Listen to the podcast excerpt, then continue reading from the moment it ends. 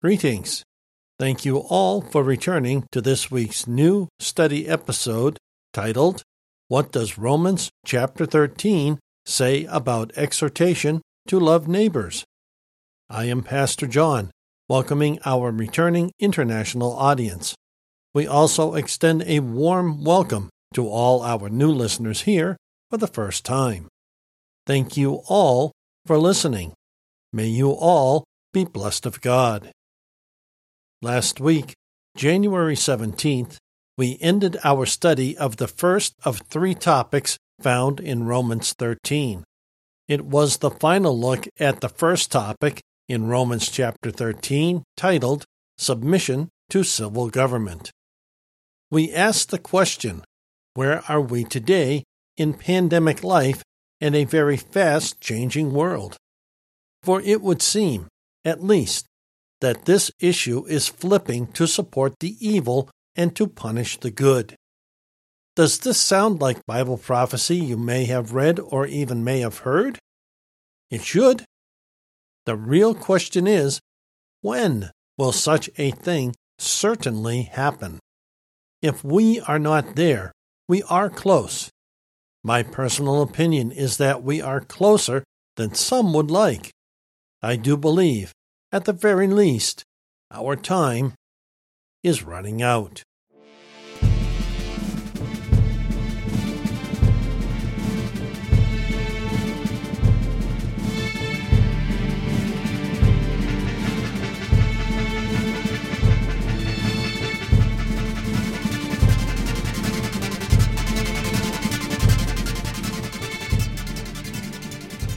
This week, we look at Romans chapter 13, verses 8 through 10. Our new subject in these verses is exhortation to love neighbors. That should sound like some other Bible passages and the Ten Commandments. Romans is not the only book in the Bible where it is recorded that we need to love our neighbors. Starting here through the rest of the chapter, Talking about legalism and pandemic life is getting more difficult, regardless of which of the two you wish to examine. One must first ask how does Romans chapter 13 speak of legalism and pandemic life? Neither is mentioned specifically in this passage, as some have said it does. As yet, we have not found anything in this chapter of Romans to indicate however thin or thick the veil may be, with regard to pandemic life. It has been said this passage blatantly addresses both legalism and pandemic life, yet we have yet to make a firm case for either. Now, we find a change in the topic here in Romans chapter 13. So, let us dig in some more to further see if what we are told by these pastors and teachers really is true. Our verses read Owe no one anything except to love one another, for the one who loves his neighbor has fulfilled the law. For the commandments do not commit adultery, do not murder, do not steal, do not covet, and if there is any other commandment, are summed up in this Love your neighbor as yourself. Love does no wrong to a neighbor. Therefore, love is the fulfillment of the law. Romans chapter 13, verses 8 through 10. Notice that last statement. Therefore, love is the fulfillment of the law. Isn't that an interesting fulfillment of the Ten Commandments? Is that not what the Ten Commandments speak of in their totality? Or, as we would say today in America, isn't that the bottom line? When the Bible uses the word neighbor, it does not mean just the person or people across the hall in your apartment building. Does it mean just the person or people across the street where you live?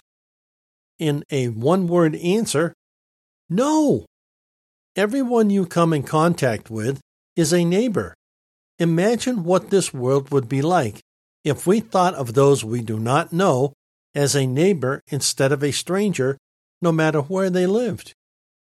The color of their skin does not matter. The way they talk does not matter. They are only a neighbor we have yet to meet. What would our world be like today if that were the way we think? Someone we do not know is a neighbor we have yet to meet. Notice the comment in verse 10 Love does no wrong to a neighbor. Notice also this is framed in this passage starting in verse 8. There is also, it says, For the one who loves his neighbor has fulfilled the law. Then in verse 10, we also read, Love is the fulfillment of the law. We are getting ahead of our study a bit, so let's go back to verse 8. Commentary on verse 8 tells us this Owe no man anything. From the payment of dues to magistrates, the apostle proceeds to a general exhortation to discharge all sorts of debts, as not to owe the civil magistrate anything, but render to him his dues, so to owe nothing to any other man, but make good all obligations, whatever, as of a civil, so of a natural kind. There are debts arising from the natural and civil relations subsisting among men, which should be discharged, as of the husband to the wife, the wife to the husband, parents to their children, children to their parents, masters to their servants, servants to their masters, one brother, friend, and neighbor to another. Moreover, pecuniary debts may be here intended, such as are come into by borrowing, buying, commerce, and contracts, which, though they cannot be avoided in carrying on worldly business, yet men ought to make conscience of paying them as soon as they are able. Many an honest man may be in debt, and by one providence or another be disabled from payment, which is a grief of mind to him. But for men industriously to run into debt and take no care to pay, but live upon the property and substance of others is scandalous to them as men and greatly unbecoming professors of religion and brings great reproach upon the gospel of Christ. From the New John Gill's exposition of the entire Bible. This commentary passage needs some further examination as it speaks all too well to today's world where indebtedness, leastwise in America, is huge. In America today, many everyday individuals like you and me run up debt beyond their ability to pay the indebtedness back to the one who loaned the money. We know, even without the Bible, indebtedness is wrong when we extend ourselves beyond our ability to pay back the one who has loaned us any sum of money, small or large. It is also further wrong to borrow with little or no intent to pay back the one who loans the money. Now, I will be perfectly clear. In America, you need a car to get to work. Yet, without work, you cannot afford a car. So, you need to incur debt so you can buy the car on payments over time so you have a vehicle, most likely a used one at first, to get to a job so you can now pay for the vehicle you are driving. Yes, absolutely. If you could somehow avoid indebtedness to buy a car, you should do that. But for the majority of working Americans, this is not the reality they live in. They must go into indebtedness so they can buy a car. Most likely used if it is their first car, to get a job that will help them pay for it. If this seems circular, it is. Therefore, the reasoning for the caution here in the Bible is not to get caught in that circular way of owing money any more than one must in order to live a good and godly life. Notice what commentary said. Moreover, pecuniary debts may be here intended, such as are come into by borrowing, buying, commerce, and contracts, which though they cannot be avoided in carrying on worldly business, yet men ought to make conscience of paying them as soon as they are able. What are pecuniary debts? They are, quoting, of, pertaining to, or consisting of money.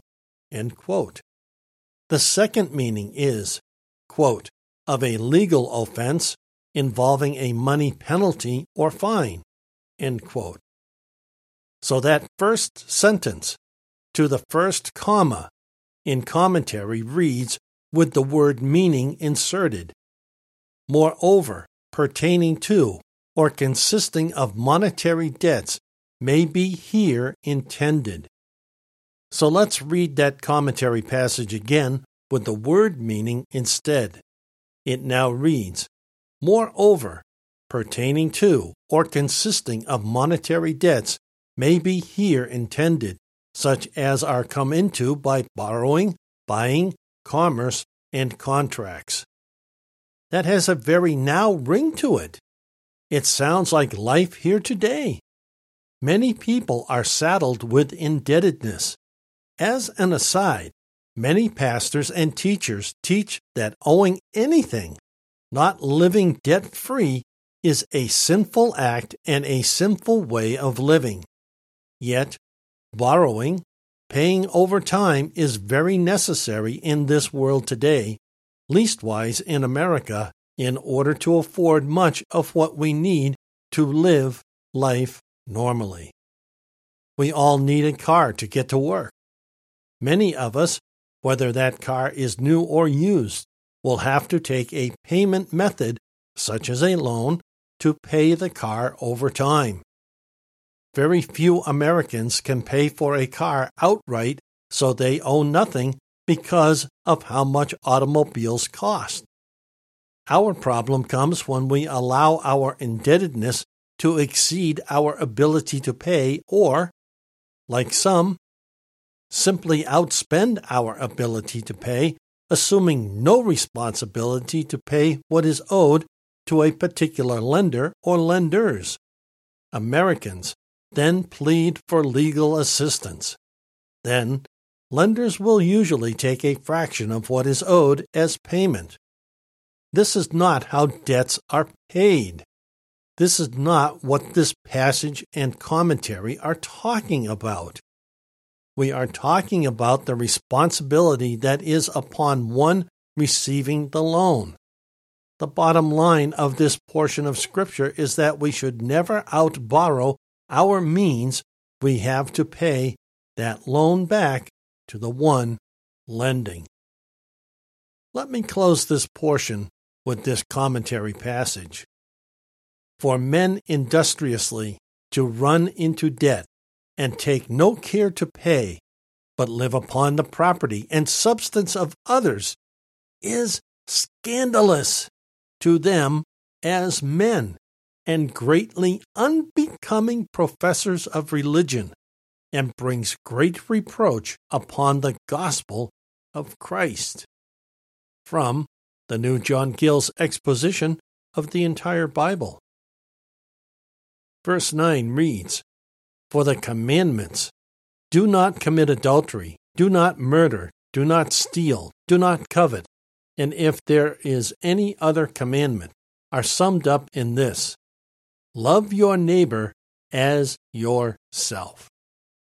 On this, these commentary points read This law of love would prompt us to seek our neighbor's good that fact that our salvation is near would prompt us to be active and faithful in the discharge of all the duties we owe to Him. If there be any other commandment, the law respecting parents, or if there be any duty which does not seem to be specified by these laws, it is implied in the command to love our neighbor as ourselves. If this command were fulfilled, it would prevent all fraud, injustice, oppression, falsehood, adultery, murder, theft, and covetousness. It is the same as our Saviour's golden rule. And if every man would do to others as he would wish them to do to him, all the design of the law would be at once fulfilled. And yet, in modern day living, not so much. Many people use fraud, injustice, oppression, falsehood, theft, and covetousness for their own personal benefit and even gain. It is an unfortunate way in which many humans live and operate in everyday life as we live it today. The question then is even if you are what you call born again, are you trying for both halves of the pie? To appear as a good child of God while dealing in fraud, injustice, oppression, falsehood, theft, and covetousness? Or any one or any number of these? Scripture is quite clear on this subject that it is not a place to be at all. Commentary closes this subject with this. It is briefly comprehended in this saying, namely, Thou shalt love thy neighbor as thyself. This is the summary and epitome of them. So Christ reduces the laws of the first table to the head of love to God, and those of the second to the head of love to the neighbor as the apostle does here. Now, verse 10 reads Love does no wrong to a neighbor. Therefore, love is the fulfillment of the law. Romans chapter 13, verse 10. Did you notice the last sentence? It read, Therefore, love is the fulfillment of the law. So, what commentary told us earlier is true. If every man would do to others as he would wish them to do to him, all the design of the law would be at once fulfilled. Can you see that consistency in Scripture and commentary? That was the surprise I was talking about when I asked the question and or commented about this passage today having a surprise. The question then is, what are we going to do about our lives today so that we walk more fully in this state of love one to another? Maybe this commentary passage from Barnes' New Testament Notes will provide an answer. Love would seek to do him good. Of course, it would prevent all dishonesty and crime towards others. It would prompt to justice, truth, and benevolence. If this law were engraved on every man's heart and practiced in his life, what a change would it immediately produce in society? If all men would at once abandon that which is fitted to work ill to others, what an influence would it have on the business and commercial affairs of men? How many plans of fraud and dishonesty would at once arrest? How many schemes would it crush? It would silence the voice of the slanderer it would stay the plans of the seducer and the adulterer. It would put an end to cheating and fraud and all schemes of dishonest gain. Where are you today in your walk with God in today's world, pandemic life, or not? Next week, we will continue and finish our look at the last four verses of this chapter. We will see in the last four verses any reference to pandemic life? Yes, we have found there is support of legalism, but not quite as it would seem at first read, and so far, nothing about pandemic life. Play or download next week's episode. What does Romans chapter 13 say about motivation to godly conduct? From one of our podcast hosts. Or follow direct links to these platforms on our website under the podcast menu item. Details follow. This study podcast is a wholly self funded outreach presented by the Church of the Unchurched, currently an all electronic Boston based outreach uniting the community of lost, searching, lonely, and forgotten in Christ. We greatly appreciate serving our international audience. God bless you all. If you are visiting for the first time, welcome and God bless you. We look forward to the return of all our faithful listeners and new listeners. Thank you all so much. Please share our podcast with family, friends, and others you believe would find it a blessing. If you are unsaved, we truly hope you find God as well as receiving Him as Lord and Savior of your life. Please find a short link to our episode titled How to Be Saved at the bottom of any episode description. To learn more about us and who we are, give our episode titled Introduction, About Us, Who We Are, a listen. In that episode, you will learn more about us, who we are reaching out to, our mission, vision, ministry, and more. Again, a short link to this episode is also found at the bottom of any episode description. If you go to our internet homepage, under the podcast menu item, you can find many popular podcast platforms we are found on. If you would rather search for us, please use the search phrase Church of the Un, insert dash symbol, church, to find us on a podcast platform like iTunes, Google Podcasts, TuneIn, or Spotify, to name a few. Note, please use the dash symbol and not the word dash when you search for us. We refresh all our feeds with every weekly episode upload on Sundays, U.S. time. These sites update our feed within 24 hours of our refresh. Now may our Lord Jesus Christ Himself and God our Father, who loved us and by grace gave us eternal comfort and good hope, encourage your hearts and strengthen you in every good thing you do or say. Until next week, this is Pastor John for the Church of the Unchurched.